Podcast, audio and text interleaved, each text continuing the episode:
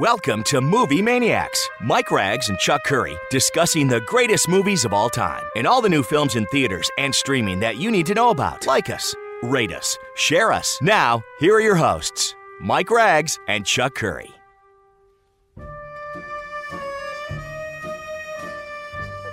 All right, we are back. Another edition of Movie Maniacs. Mike Rags, Chuck Curry, talking about the great world of movies after a couple of weeks off for vacation in the middle of the summer, and lots to talk about, including the summer movie slate that just keeps raking in big bucks at the box office. And we lost a great one this week, and we'll recap his career in just a little while. James Caan passes away at the age of 82. Actually, lost a couple of uh, character actors as well. We'll get to that later on. Uh, but let's bring him in now. Chuck, uh, how, how have you been? We haven't talked in a couple of weeks. I'm I'm good, Mike. I'm trying to enjoy the summer. I don't know if it feels complete like a summer I remember with, with, with I don't know. I can't explain it. Post COVID, things still feel, even though I don't think about COVID personally. Right. I just it has a weird feeling to me. I can't explain it. Well, I tried talking to people. I actually tried talking to my therapist a few times about this. She doesn't understand it either. Okay. I'm just kidding. I didn't know if you really wanted to get into that tonight, but okay. Um, let's talk about people are going Not back to the theaters. Um, and and and a lot of money They being are. made. Um, let's start with Thor. But now I know you got a chance to see it. And we'll talk about it in a second. But first off, what can we expect uh, at the end of the take here for Thor? It's blowing past expectation in terms of tracking. It's tracking around 135, 140 million. It was tracking around initially like 110, 115. So there's no doubt there's a pent up demand for at least big tentpole popcorn movies. People want to go out to the movies to see these big films. Now the question is, we stated you know many times over the last few years, are they going to go consistently with product that's not massive movies? You know, if they release uh, something for a fifty million dollar movie that's more character driven or less, are people going to show up to theaters? We don't know that yet because that's really not what's being released. Every film released in the last three four months has just been a big popcorn movie. So those movies are doing well. Some are doing incredible, incredibly. If you look at Top Gun Maverick, Mike, I haven't movie like since Titanic in '97. I mean, you're talking 13% drop off week to week and weekend number five. Films done 1.2 billion worldwide. I never, and I mean, I never would have predicted that at a Top Gun Maverick. Do, would you? have? No, I don't think they knew that Paramount either, and I think I think COVID helped the take of that movie. To tell you the truth, um, and I we learned a couple things too. Um, word of mouth still works, um, and two.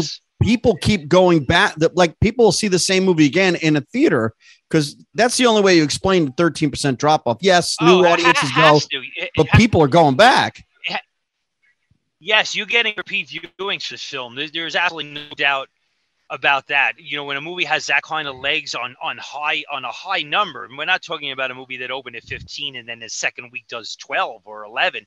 We're talking about a movie that you know goes from 55 to 43 million in, in another week. Uh, it's that's it's a stunning number, and I don't know if any, any people in the industry they have to be perplexed in the, in the best of ways because. Um, it, it- it's good news. And like I said, you know, Th- Thor is going to is is doing really well this weekend. I mean, I guess the question is now going forward. And you know, Elvis is not a big uh, you know shoot 'em up movie, and uh, it's performing very well. Very well, so yeah. it's it's all good. It's I would say I would say the only movie that's maybe a little under expectations is Lightyear, and maybe a lot of that has to do with you know maybe going to the going is- to the I well agree. a little bit too much. I, I don't know what the answer to. It's a good movie. It's not a bad movie. Um, I I don't I can't explain it. You know, it wasn't that long ago where we got two Minions had, four. had Minions uh, had a great weekend last It week. did. 143 million dollar opening. It's great. great That's an uh, that's a great weekend. Yeah, I, those are all positive signs that things. But you're right. It's these. It's like I saw the trailer for George Clooney and Julia Roberts, an October comedy released by Universal. They play exes who try to I stop their. too. So that's the kind of movie where in the 80s, yeah, two big stars in a in a romantic comedy that would do well. I, Post COVID Well, is that but, but, here, but here's the thing. See, with Tatum and and Sandra Bullock did has done 110 million. right? Yeah, and that's a good number. I thought that movie was a complete fluff piece, even for that genre, for that standard. I mean, I personally, I watched that movie in a theater. I, I watched it with a couple of friends who were having a birthday party. So I walked in. I didn't pay for it. Um, not that I'm cheap, but I'm just saying.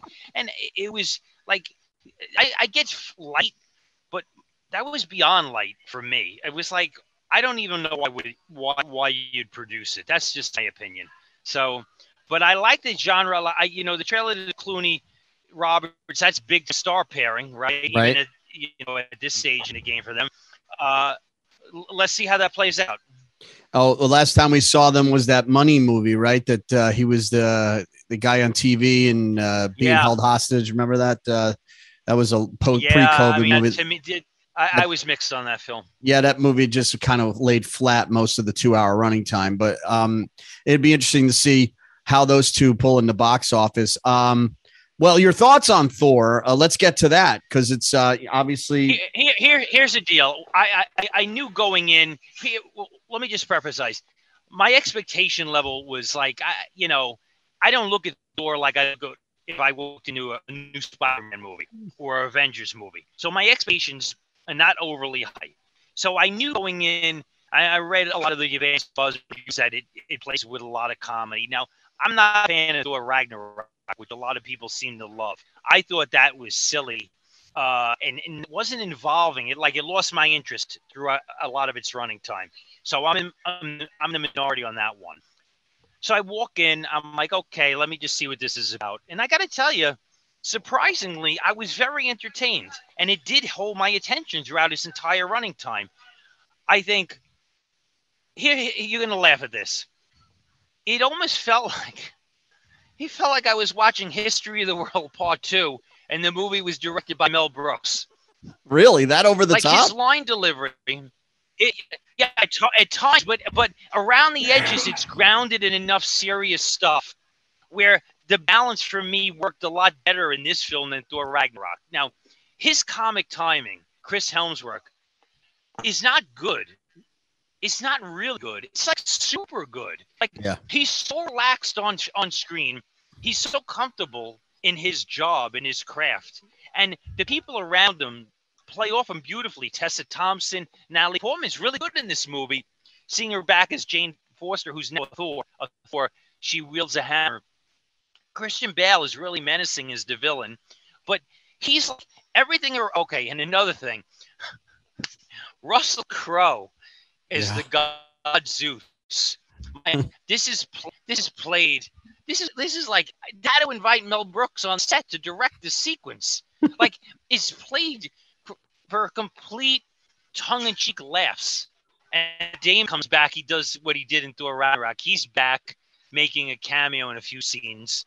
And but the Russell Crowe sequence mm-hmm. is It's like the. Dom, it's like, Like, the Dom like, DeLuise sequence in the history of the world. Oh, yes. I'm not kidding. Yes, it is. Like, and and he, some funny lines. Like he says, this, this is Thor. He says, "Relax." He goes, "You're not going to be invited to the orgy." I'm like, I'm like, holy! Like they're going, they're going in these places. But having said that, there's enough stuff around the edges to to like contain what's going on with, with the state the sticks are at least real enough Right. where like i enjoyed balance and like i had a good time watching like I, it's not like look if they did this with batman i'd be furious right.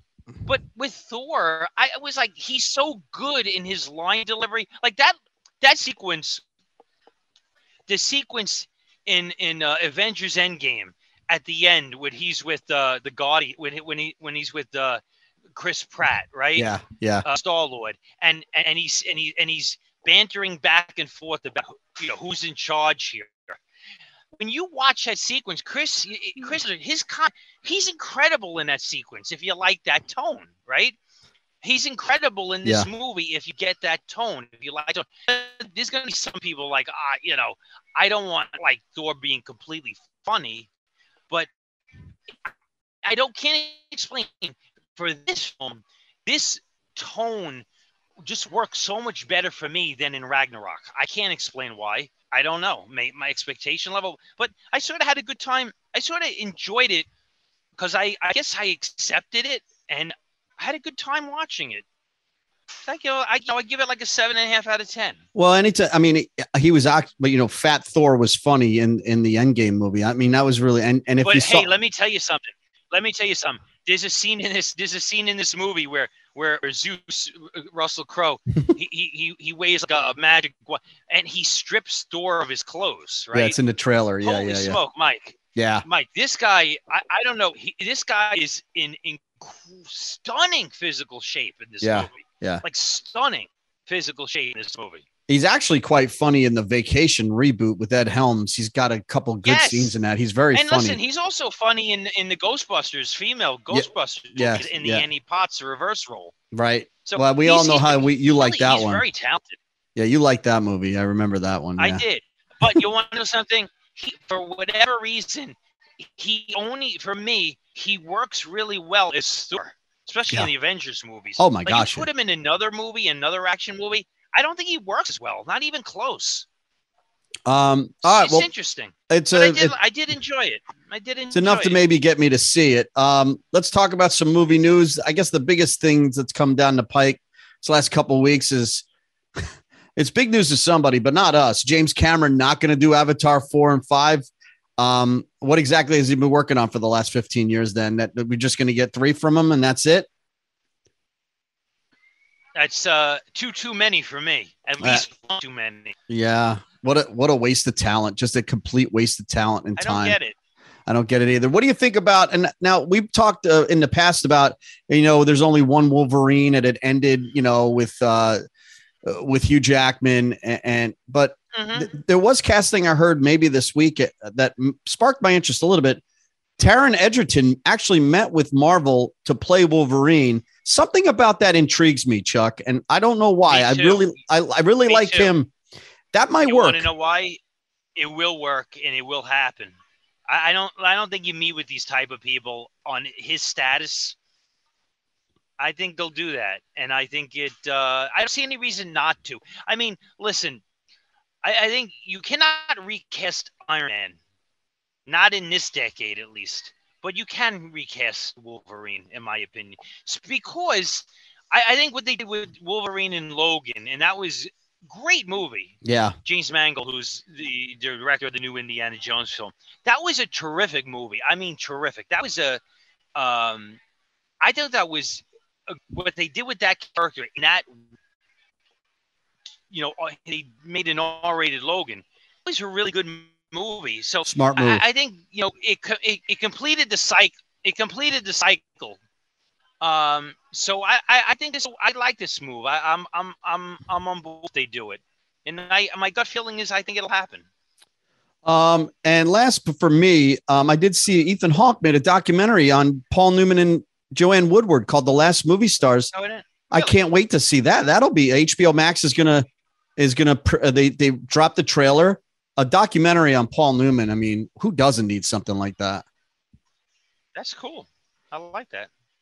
We'll turn our attention to um to uh this day in movies, and this is where Chuck picks. Uh, oh, I, I was gonna. I was gonna ask you. I didn't get a chance to watch Stranger Things season. Oh my god, it's so good. Yeah, it is really good, Chuck. Um, uh, really, and and let me tell you something. I'm, this is not a spoiler. They're setting things up for a season five. I mean, there's going to be another season. There's no doubt about Well, it. Well, no, they say they announced there is going to be another season. And- that will and- be the final season. and- And they also now- announced it had like a billion plus minutes minutes watched, whatever that means. Yeah, it's it hit all the notes it needs to hit. It's really good. I mean, that these these Duffer brothers, they know what they're doing. They're and and uh, maybe there's too many characters in these uh, in this series, but you know, when you're dealing with these types of episodes, um, maybe it needs to jump around. It's really good. Um, and uh, the real interesting thing will be what who comes out of this series and has an extra career.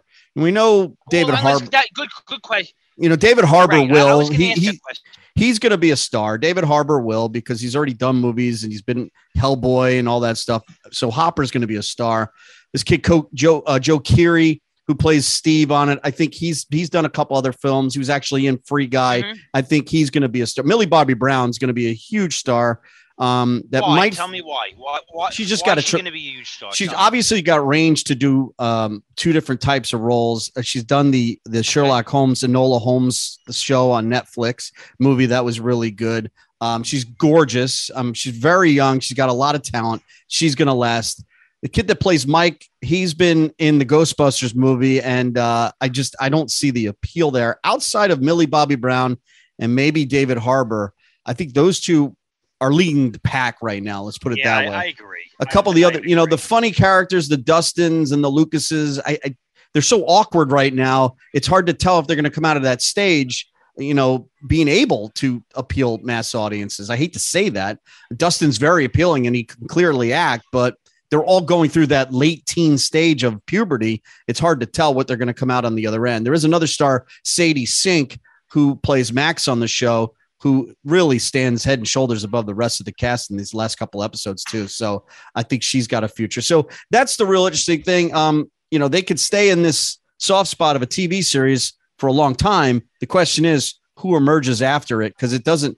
You know, a lot of times these these these explosive shows, Chuck, they don't produce a lot of stars after it. They these these kids and these shows like this sometimes fizzle out. So, but it's great. Hits all the high notes. It it, it I mean.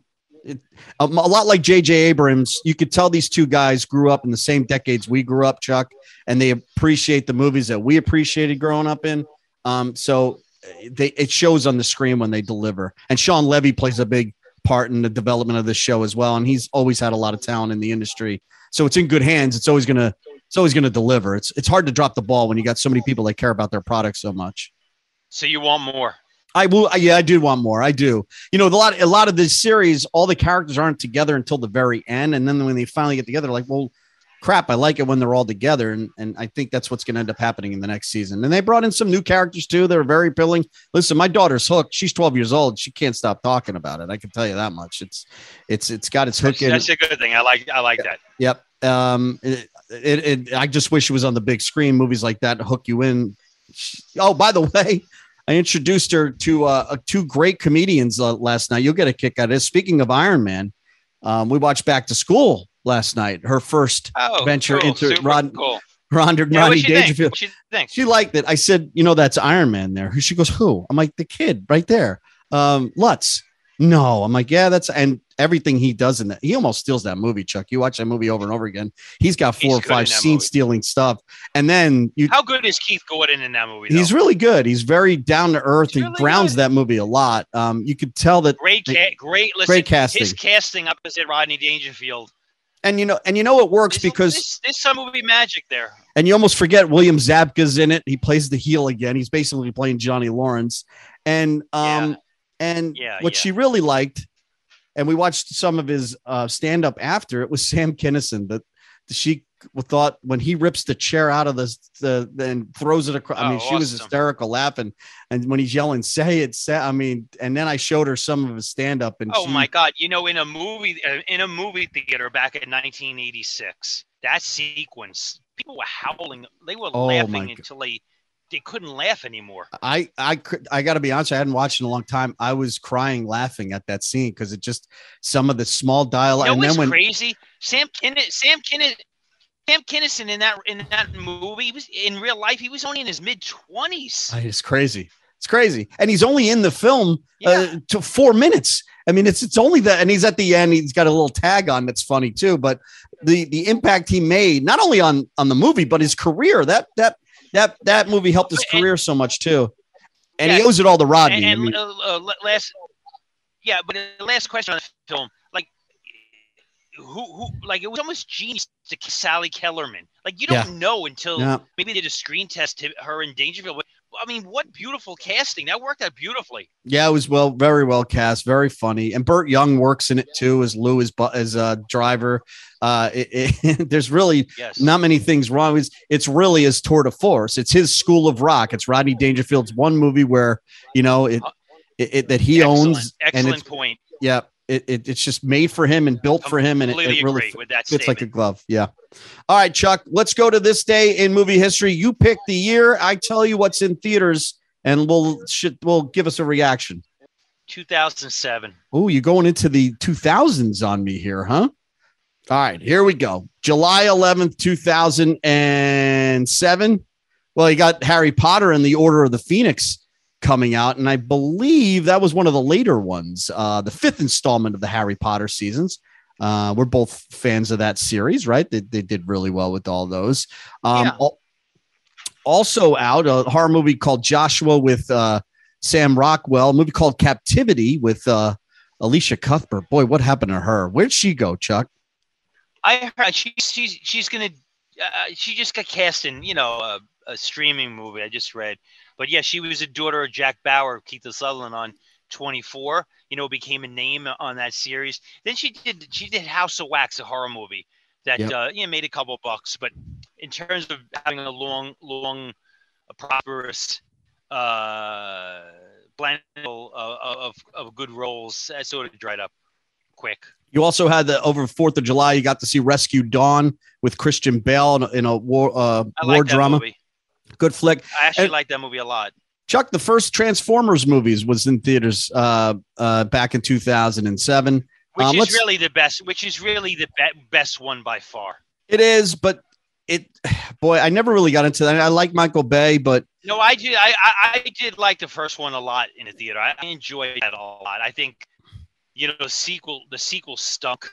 The third one was better. The Mark Wahlberg ones were oh my, like, why are you doing this? Like it's Yeah, just bombastic. yeah. But I did, I did enjoy. I did enjoy the uh the, the Shia LaBeouf, Megan Fox uh fir- first one. I did like it. he was appealing in that. There, there's definitely no doubt about that. I, I also uh, wanted to point out License to Wed came out too as uh, alternative programming, and that was the Mandy Moore, John Krasinski movie with Robin Williams as a priest. Chuck, I mean, that was uh, Oh I think yeah. they were trying to build on Krasinski's uh, office, and uh, you know, you throw in Robin Williams as a as an Irish priest, maybe we'll get some laughs. But I don't think anybody even went to see that movie.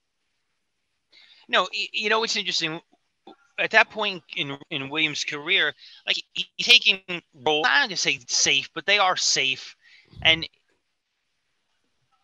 he he he he needed better material than than movies like that. Yeah, no doubt about it. No doubt about it.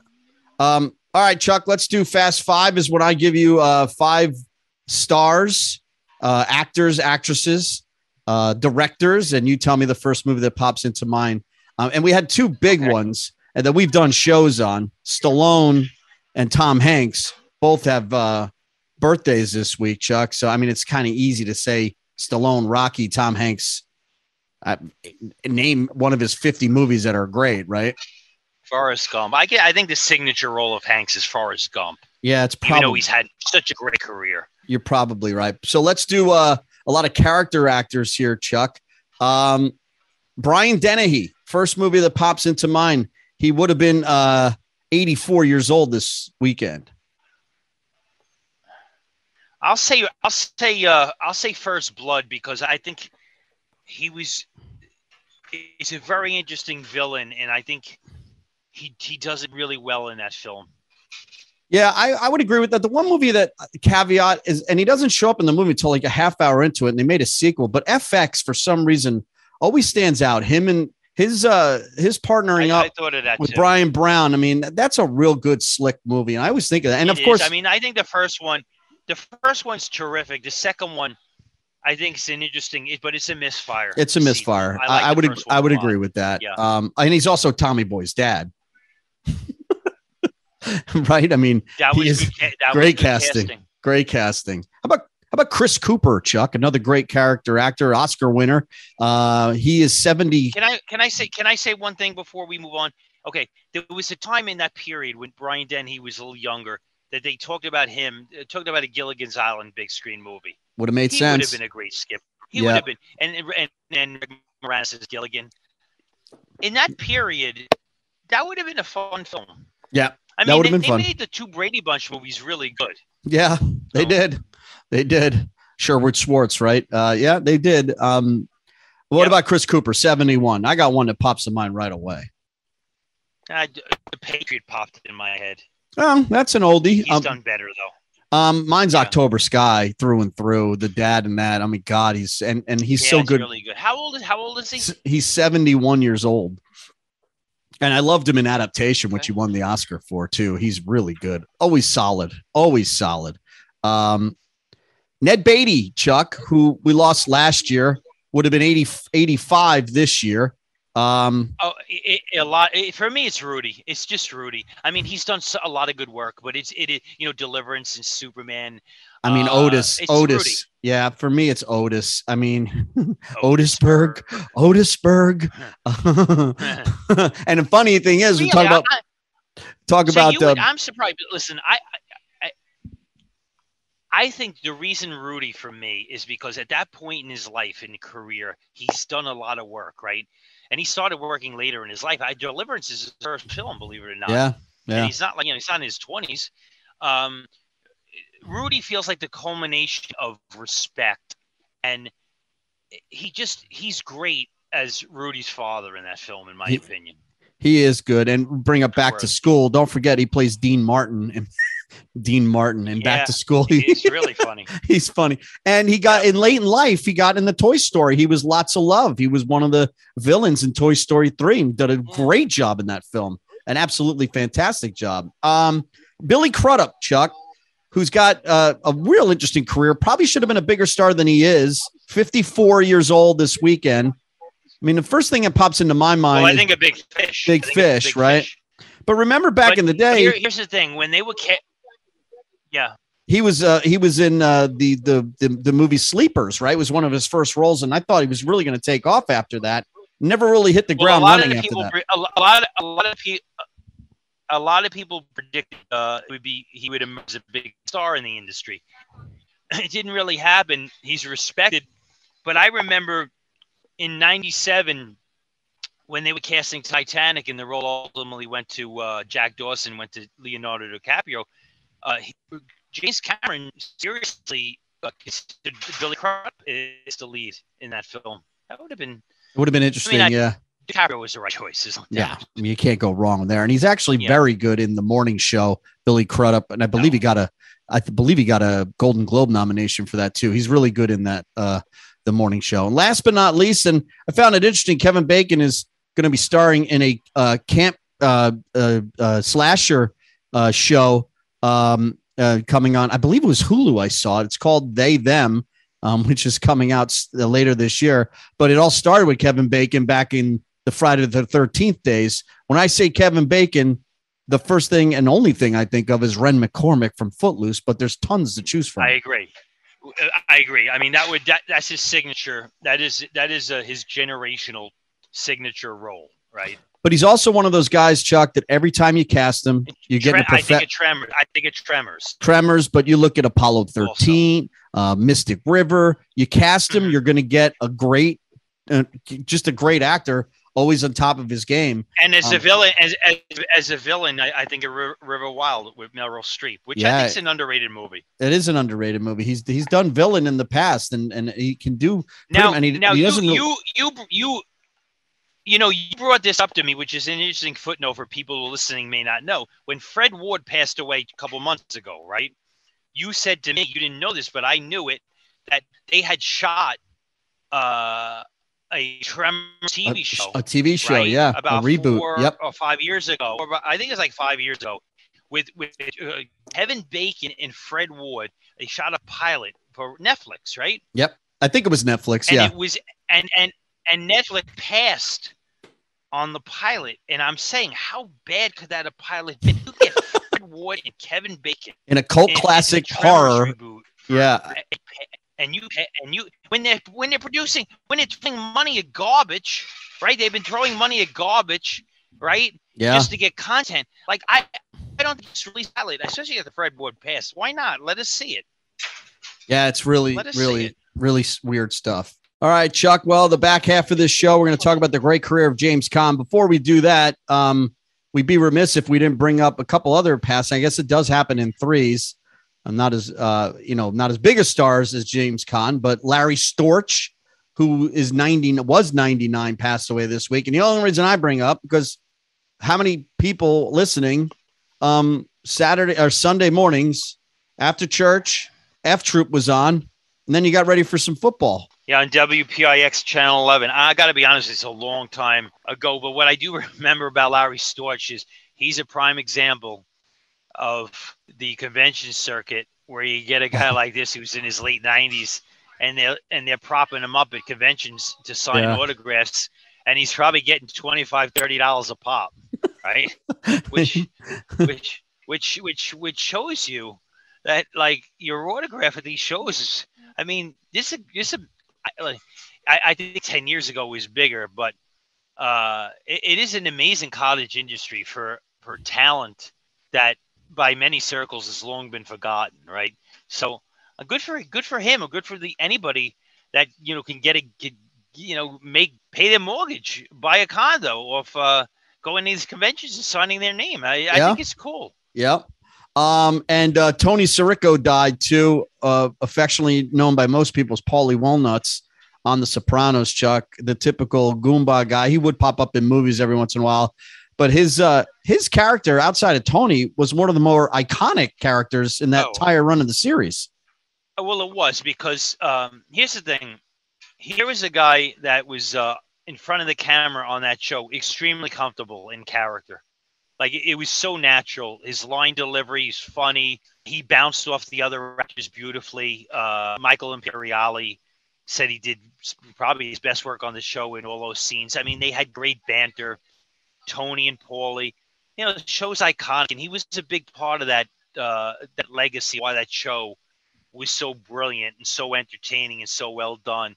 Uh, you know, again, you know, every time we talk about these, the passing of, of, these people that we see on the screen, both big and small, you know, it's extremely reflective.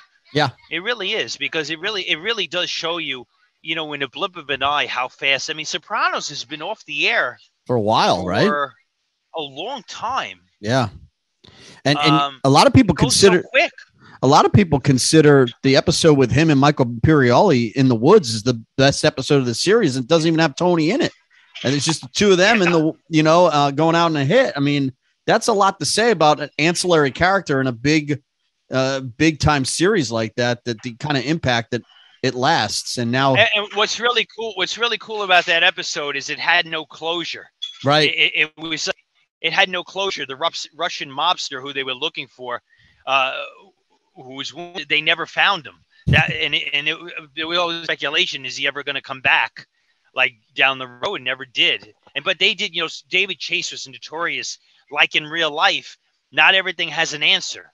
Well, he proved right? that on the not final episode too, right? He, he proved that right. on the very I mean, last episode. But here's the thing: acquaintances that you meet in life, people that you you you meet a few times to speak to, you don't. Sometimes that's it. You don't yeah. see them ever again. Yeah. And, he scripted a lot of that stuff.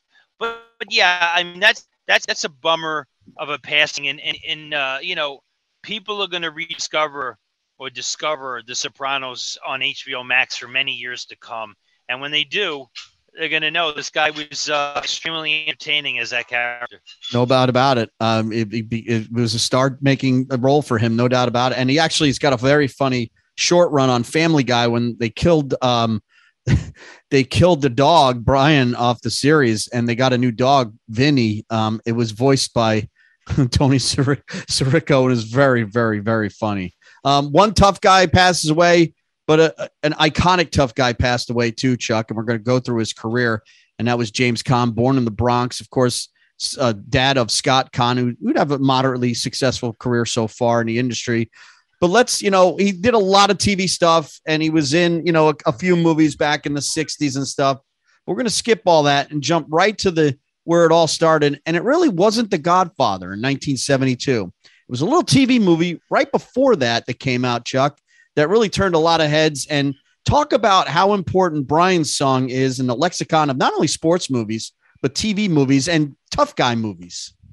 Well, here's the thing. You know, back in the day when a network produced a TV movie that they felt, okay, this is good stuff, right? They knew they had something good because it was based on a on a novel, so it had good source material. They cast really well.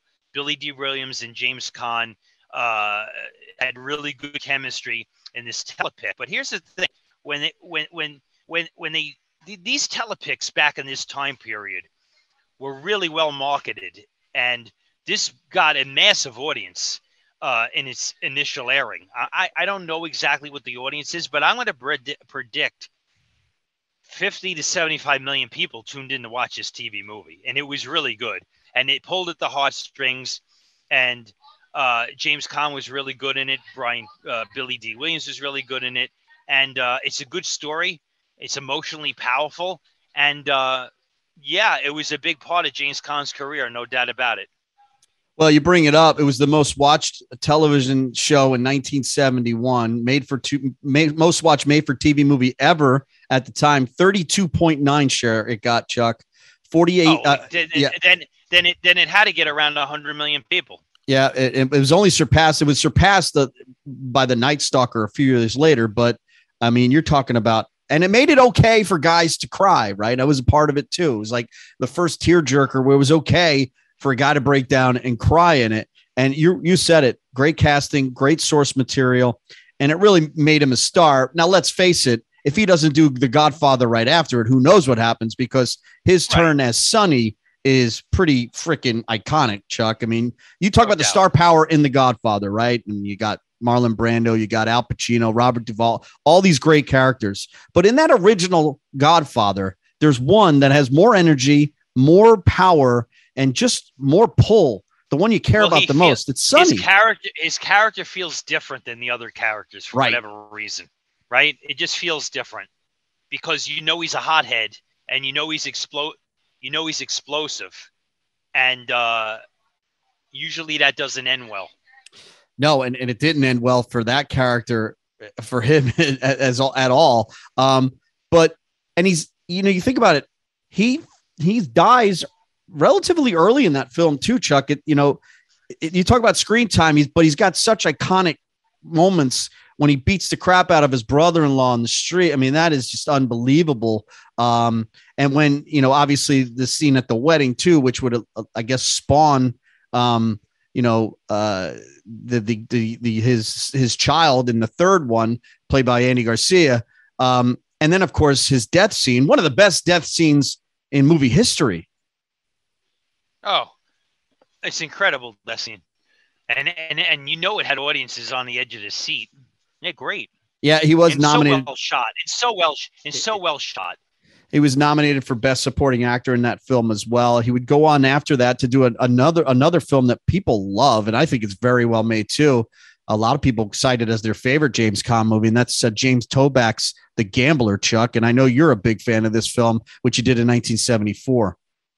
I listen. I'm a huge fan of this film. I, I think this movie, without a doubt, one is very relevant especially now with sports gambling at an all-time high and you know going on your phone to be able to bet any game you want.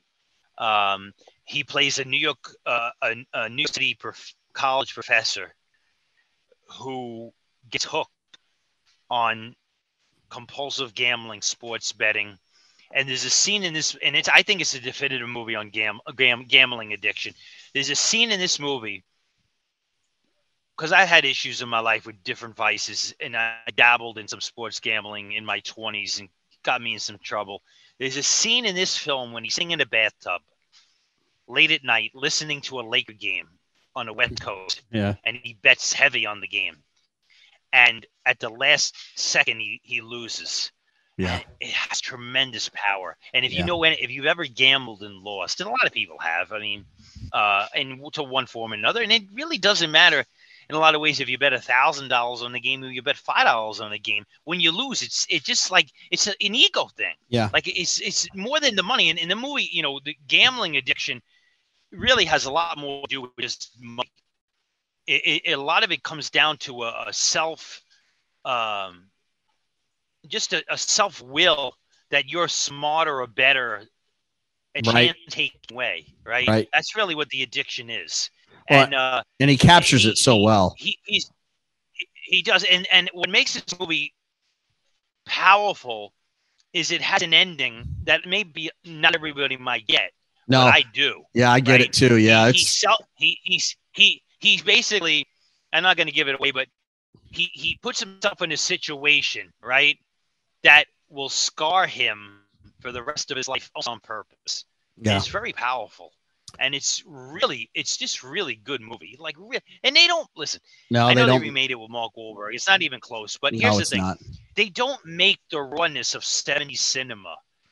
Uh, Yeah, it's before, it's before special effects. It's before Star Wars. I think It's it just it's before before Star Wars. I think it's before Star It's- Wars. It really comes down to. Right. And, and so so movies are more movies in the 70s which a lot of people call the golden age and and there you know I love the 80s but you know 70s it is there is a golden age to the 70s because it's raw filmmaking at its absolute best and you get some of the best acting and best direction storytelling best scripting and the gambler has all these things and it's a terrific movie And that same year, uh, uh, we're talking about essential James Caan movies. Um, we lost him at 82. The, that same year, he did a lighthearted comedy action movie. I actually enjoyed growing up. Freebie and the Bean opposite Alan Arkin. They're very funny together in this cop, buddy cop movie before there were buddy cop movies ever made. Chuck, um, and Freebie and the Bean. po- and that movie was that movie was popular and it did well and then he would star in a musical, uh, Funny Lady with uh, with, with with Babs Chuck. Uh, not too far, 1975. So he's shown his versatility. But the better movie in Yeah, 1970. here- but here's the thing. Here's here, here's the thing. This is what's interesting. We'll we'll talk about more as we go on. Here's what's interesting interesting about James Caan. He, I, I think later in his career, which we'll talk about, he, he's he's a sort of talent that doesn't fit into certain parts, right? right. Like I, I think, like you look when when you when you're looking to cast James Caan, you can't cast him in everything because he doesn't fit into everything because he has a very masculine persona Tough guy. about He's a him. tough guy. He's like Burt. He, he's sort of like he's sort of like Burt Reynolds times five. To an yeah, without I, he mean, with the could- difference between him and Burt Reynolds, the, the Burt Reynolds always came across as a goofball in a lot of movies. So James Ca- you- right? James that Caan never really showed that easily- sign. But James Caan easily could have been to the deliverance role of Burt Reynolds. oh, right? definitely, yeah, yeah. I mean, it- that would have been interchangeable. That's what I'm talking about. So, like a movie like Funny Girl, opposite Barbra Streisand, you could argue, like, was that the right role for him? Yeah, I mean, yeah, that's true. I- But but um, you, you're you're opposite a, a huge star at the time. Obviously, I, I, there's a be- he made a better movie in 1979, uh, 75, an iconic character, um, and that was Rollerball as Jonathan Chuck. Uh, this movie lasted with me. I watched it a million times in the late 70s on HBO. Yeah, I mean, Uh, too. R- Rollerball is a- a fantastic futuristic movie. The sequel sucked, but this is a classic movie about a futuristic sport, and he's the star in it, Chuck. And I he doesn't talk a lot in this movie, but boy, does he's got a tremendous lot of power as Jonathan. Yes, this is a Norman Jewison movie. Um, this movie was popular in theaters. It was um, very visionary. It was thought provoking, and uh, it was really good. Also it's in seven, another really good movie that he made in the Yeah, seventies. he's perfect for the film. In 75, he did The Killer Elite too. I remember seeing that one. That's a Peckinpah movie with Robert Duvall as the bad guy. He's the good guy. Um, real good stuff, Chuck, in 75. He played himself in Silent Movie in 76. He joined the all star cast of A Bridge Too Far, which I thought he stood it out in that film too. Uh, all the characters in that film, he's trying to save a dying young soldier in it. He kind of is often his own in that movie, um, but he's very good in uh, in A Bridge Too Far. He would uh, star opposite Jane Fonda in Comes a Horseman, a Western in 1978. Uh, he did a Neil Simon movie in 79, Chuck. You talk about a role you wouldn't necessarily think would be him. He's basically playing Neil Simon because it's an autobiographical pick with Marsha Mason, um, chapter two in 1979, with James Caan as the lead, is a little odd. Yeah, I like I said again. He not he, he he's an actor at, the, at this period where you could see this the the um the issue where he could be miscast in Right. the wrong part. Right. I thought it was an interesting film in 1980. Actually and if he is and and and, and, and if he and here's the thing, if he is miscast and he was miscast in a few things, he sticks out like a sore thumb. Right. Right. Um, in 1980, he directs his first movie and stars. And, and I thought it was an interesting concept. And I saw, I remember seeing it as a young kid, Hide in Plain Sight. as he plays. He's trying to get his son, you know, his his uh, kids go into witness protection. He's trying to find them. Interesting concept. Didn't find a big audience, but in 1981 he teamed up with Michael Mann, Chuck, and Thief is a hell of a great movie as he plays Frank in that. Um, that I just recently watched One it. too. it, it's it's as good as anything he's ever done. anything he's ever done. He's so good in it. Yeah. And James Belushi actually works real well in that too. Is it Tuesday Welds in that, right? Um, um, the- He he played he, he plays off. They play off each other very very well in that movie. yeah, it just it's an iconic role by an iconic actor. He would play an angel opposite Jeff Bridges and Sally Field. Do you remember Kiss Me Goodbye in 1982, Chuck? I don't. Yeah, it was a lighthearted comedy where he he basically played uh her first husband who died and and haunts her. Yeah, it didn't work. Then he would take a long time off, Chuck. That was 1982. Why? He- Here's a question. Why? do you know why? Because I don't know why. I don't know the answer. I, I think here's here, this is just an observation. I think again he he's an interesting persona on and off screen, right? And I think at that period, I think a lot of casting directors now we're getting into the 80s, the industry's changing somewhat. I just think he was a harder he was a harder shoe to fit in. Well, I think he had. foot to fit in a shoe. Yeah, I I do recall him having some drug issues too at the time, and some. I think his Yeah. sister died, so he's going through some Yeah. tough stuff. And it wasn't until uh, Francis Ford Coppola came back and said, "Hey, I got a role for you," and he came back pretty strong in Gardens of Stone, Chuck, which was a, a decent Vietnam uh, uh, vet movie uh, back in the day, at 1987. Got him back on the horse, and then his very next movie, I think, is one of the more underrated sci-fi movies. It ended up having a TV series. He opposite he's opposite Mandy Patinkin in Alien Nation. Who would have thunk this 1988 throwaway sci-fi cop movie would have some legs? Yeah, I mean, it did well. It caught on. It was thought provoking. Obviously, it's a metaphor for ra- race relations, right? That's Yeah. the, the concept. Well, because it's a of it. pretty standard. dr- It's just a Mandy pretty standard drug movie. It, it is. And Mandy Patinkin is very good. There's some good banter in the movie, and, and James Caan's really good. He plays off. He plays the material very, very well. But it, it does feel. Um, it feels. This film, especially, I remember when it came out. It feels like James Caan, like morphed into another another decade. Yeah. Like it was like his introduction to a new decade. It's, and and it's movie. it's interesting you would say that he'd have a small role in Dick Tracy. He's pretty funny in, as well. Um, but Yeah. you talk about going into another decade, and another uh, stage of his career.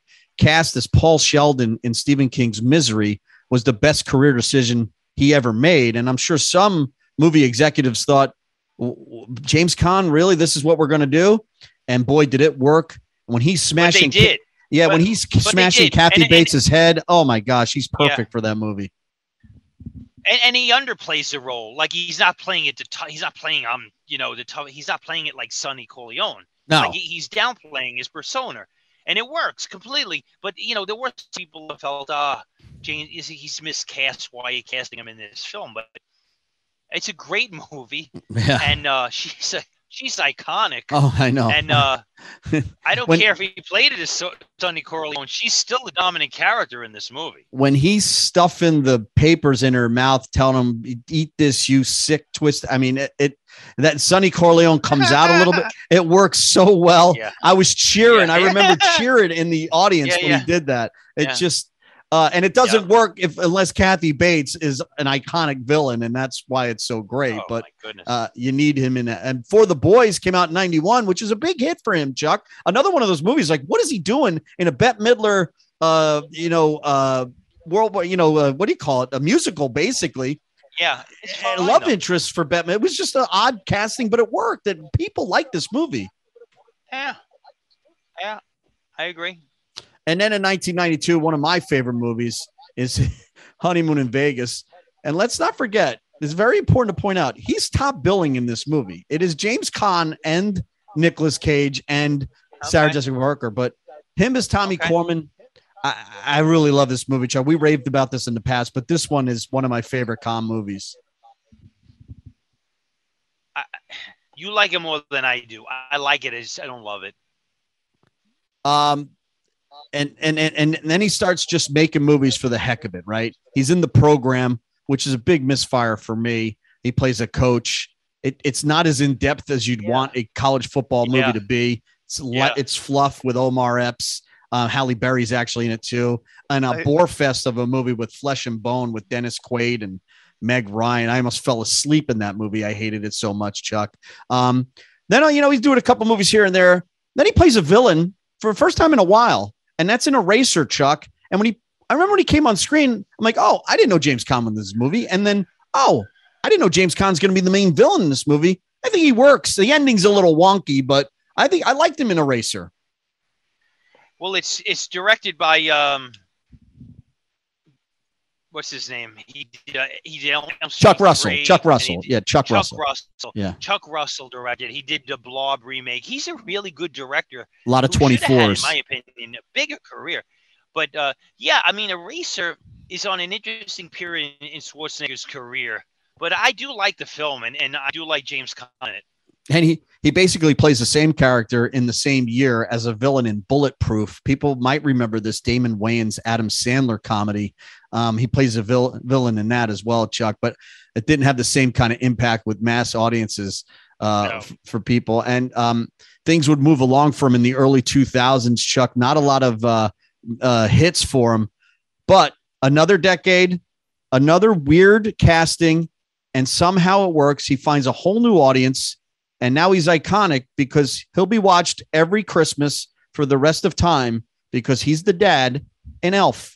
And again, Yeah, you don't you don't No think doubt. you don't think it's good casting until you watch him in it and it actually works. What a great! I mean, he should be kissing his agent on the cheeks for saying talking him into doing Elf. he got a good one there, and and it introduced him to a new generation, right? Yep. And his and his uh, his star power persona really works well in this movie. It does. It does. Um, and his contained anger um, that he seems to do in a lot of movies and then explode every Yeah. once in a while. And it works to great Yeah. comic timing. And then when he actually sings at the end, he's got the big payoff at the end of this movie, Chuck, where he's singing, you know, the, the song to, to make the sled go. I, it works. Uh, and I can't picture anybody else in that role. You know, it, it- it- I agree. it's just amazing. And he built off of that to for the decade of the 2000s in a TV series that I know you're a fan of. And he was in Las Vegas for quite some. I think he did uh, five seasons, almost 100 episodes.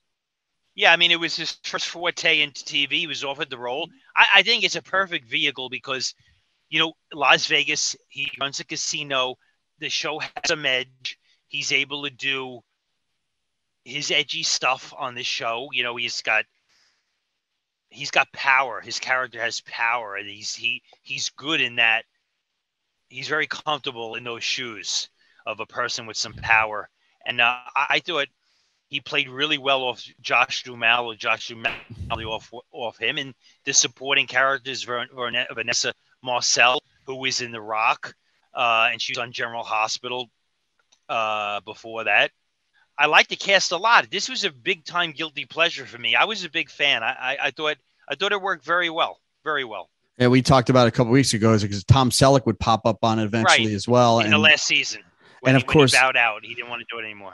now the last decade or two recently, he's been in a lot of schlock on straight to video shelves with, with no video stores. So basically straight to sh- streaming.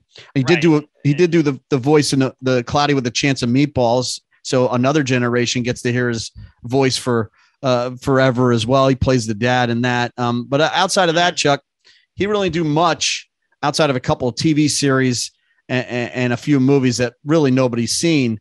But when I got the news that he passed away, um, it it kind of it struck a chord with me. You know, I didn't think it would, I agree. but it did strike a chord you with know, me. we- we- you know, I- I've talked about this in, in, in doing different radio spots over the years. Like, you know, when Robin Williams passed, it was uh, it was pretty powerful because I was a big fan, and you know, I hated to see the way he went out. But uh, this feels um, it feels a little surreal. Well, and a lot of it, ha- oh, a lot of it has to do with the fact, um, you talk about an iconic movie in The Godfather, right? And it and it brings you back to a time and place when you're young and you're watching it, and such an iconic character. And you you talk about all the time on the show to watch people get old on the big screen. You just want to remember them in roles like Brian's song and The Godfather and even Misery and, and stuff like that. You don't you don't want to see them age. And then when they go away and they're not going to be around anymore, I guess the one thing is at least we have these movies, Chuck. Um, at least we have, I think what we say about there's probably about eight or nine just great James Caan roles in movies. He didn't Yeah, do a lot. Great. He didn't do a lot of great work, but when he did, um, boy, does it resonate. Um, and in different genres, comedies like Honeymoon in Vegas, mafia movies like Godfather, um, Six decades. Six decades, Mike. six decades, and uh, and now your kids can watch him too with Elf. And I think there's such an important movie to basically cap his career with because, uh, like you said, it just touches a whole new generation that actually get to know who James Caan is Yeah, and then maybe and, and then maybe go back and see his earlier work like Thief and and, and uh, The Gambler. Uh, and the you Ki- and you know th- there's such a good body of work here in the nucleus that you know there's going to be a lot of James Caan festivals, especially Yeah. in Los Angeles, the New, New Beverly, and and, and theaters like that, and and in, in New York City uh, uh, at some of these uh, film forum. You know there's going to be some really nice uh, James Caan film festivals that to be really good. I got to be honest with you. I like his son too. I mean, he was good in the Ocean's movies. I, you know, obviously the Hawaii Five O. You know, he played Danno in that. I, I don't think he's going to have quite Yeah. the career his dad had, but I think he's got some No, appeal. I on- think he he does. I think the difference is that uh, he's shorter. He's than, shorter. than his father. yeah, Yeah, A- a- That- I and mean let- that's really the biggest difference. It- it's hard to be a tough guy and be short, right? It's it, and and well, you know, it just it, was James Caan had a lankiness to him, right. right? Yeah. Sort of taller and lankier. Um. So if you're picking the one movie, you're picking Thief. well, it's the God. It's a well. It's the- no, it- it's the God. It, has It to is. be the Godfather. it is, but, But, yeah, but then I would then I would pick then I would pick, pick the gambler and then I would pick thief like Yeah. right there. All three, they're right there. And Brian's song and Misery is right in the. I mean, rollerball's great. I mean, Rollerball's yeah, great. Yeah, I, I think we named like all the great said, ones. The ones, the, the home runs, the home runs. They're no doubters. That's what they are. You know, they're just no doubters. You say it, you know it, and it's great. It's not like yeah, kind of like that. He was really good in the movie. Wasn't it? no. They're all no doubt classics in so many different genres. Uh, whether it's science fiction and Alien Nation and Rollerball or comedies, it, it just all Uh-huh. Worked. Uh, and, and just an illustrious career. And I'm glad we got a chance to talk about it. All right, Chuck, that'll do it. We'll do this again a week from today. You have yourself a great week. You too, Mike. To the audience, thank you very much for listening. Thanks for listening to Movie Maniacs. Download one of our archived episodes. Be sure to subscribe to us wherever you listen to podcasts.